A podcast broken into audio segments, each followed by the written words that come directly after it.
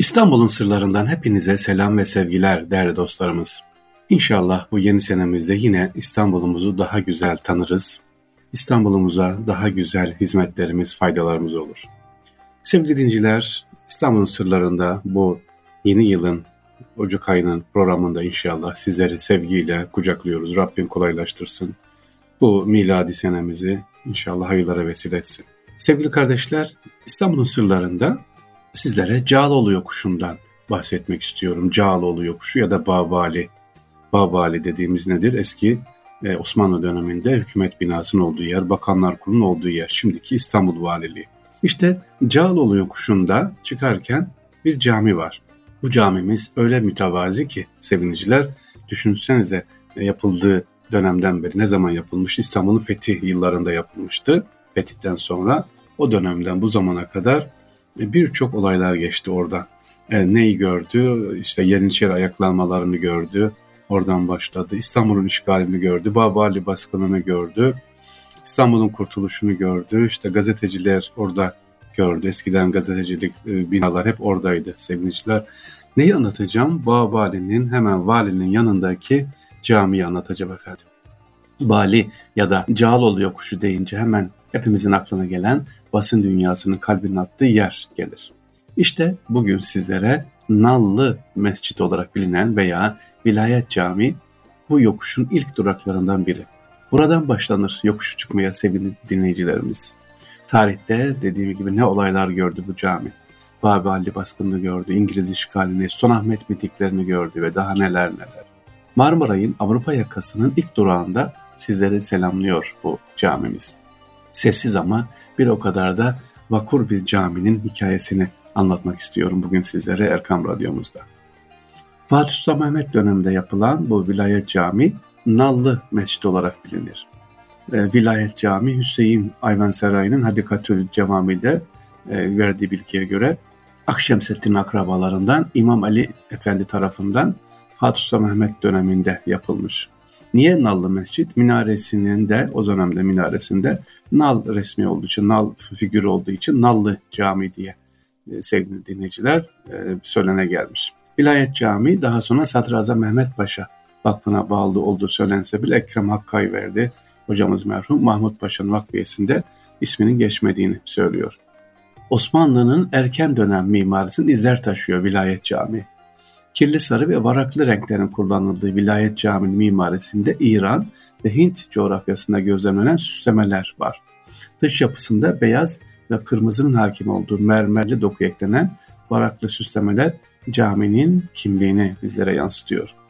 Caminin minaresine baktığımız zaman tek minareli, şerefesi oldukça süslemeli bir mimari anlayışı olduğunu ne yapıyoruz görüyoruz sevgiliciler camimizde özellikle ana kapısı üzerinde Nisa suresi 103. ayet bizi karşılıyor. Diyor ki selatı ikame ettikten sonra ayakta oturarak ve yanlarınız üzerinde Allah'ı anın. Güvene kavuştuğunuz zaman selatı gereği gibi ikame edin. Kuşkusuz salat belirlenmiş vakitlerde müminler üzerine yazılmıştır diyor. Bu ayet yazıyor girişte. Ayet levhasının hattı Kazasker Mustafa İzzet Efendi'ye ait Kazasker Mustafa İzzet Efendi kim derseniz sevgili dinleyiciler, Ayasofya'daki o büyük e, Ashab-ı Güz'ün yazılarını yazan, halife isimlerini yazan e, hattatımız sevgili dinleyiciler. Caminin içerisinde başka baktığımız zaman çok güzel dizayn edilmiş motifler özellikle minber, mihrap sevgili dinleyiciler içine girmenizi tabii mutlaka tavsiye ederim. İstanbul Valiliğinin hemen önündeki bu vilayet cami e, sevgiliciler restorasyon gördü. 1961, 62, 68, 93 yıllarında burası e, restorasyon cami, vilayet cami tüm gözleri üzerine çekti. Neden? Dediğim gibi nakışı, içerisindeki dizaynı farklı ve minaresi çok farklı. İçerisindeki bunlar renkler Sultan II. Abdülhamit Han'ın arşivinde bulunan e, fotoğraftan alınarak e, tek restorasyon yapılırken buna dikkat edilmiş vilayet camii. Peki sevgiliciler vilayet nedir? Baktığımız zaman evet metro Marmaray'ın çıkışında hemen e, görebiliyoruz bunu. Bu arada Babali demişken biraz Babali'den bahsedeyim çünkü o yokuşu ben de çok çıktım oradan. İlk 1990'da gazeteciliğe başladığım dönemde o yokuştan çıkarak gelirdik. Niye? Üsküdar'dan geliyorsunuz yürüyerek vapurdan ineceksiniz. O zaman Marmara yok tabii, köprü yok. Yukarıya doğru ne yapıp çıkıyorsunuz? Yokuşlarda hep sağlı solda gazeteler, matbaalar oradadır. Bu Babali yokuşunda seviniciler ilk geldiğimde yokuştan çıkarken benim dikkatimi e, bir bina çekmişti. Tarihi bir bina, farklı bir bina.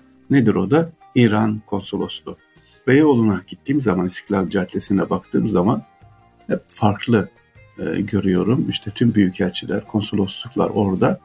Ama neden İran konsolosluğu burada diye ve başka bir konsolosluk yok orada dikkat ederseniz. Ha o dönem içerisinde sevgiliciler Sur içerisinde tüm Müslüman ülkelerin büyükelçileri Sur içerisinde gayrimüslimlerin yurt dışında. Peki başka yok mu? Niye İran? E çünkü İran dışındaki Müslüman ülkeler o zaman Osmanlı tabiyeti altında. Sadece İran bağımsız. Osmanlı dışında işte Kaseşin anlaşmasıyla artık tanınmış devlet İran.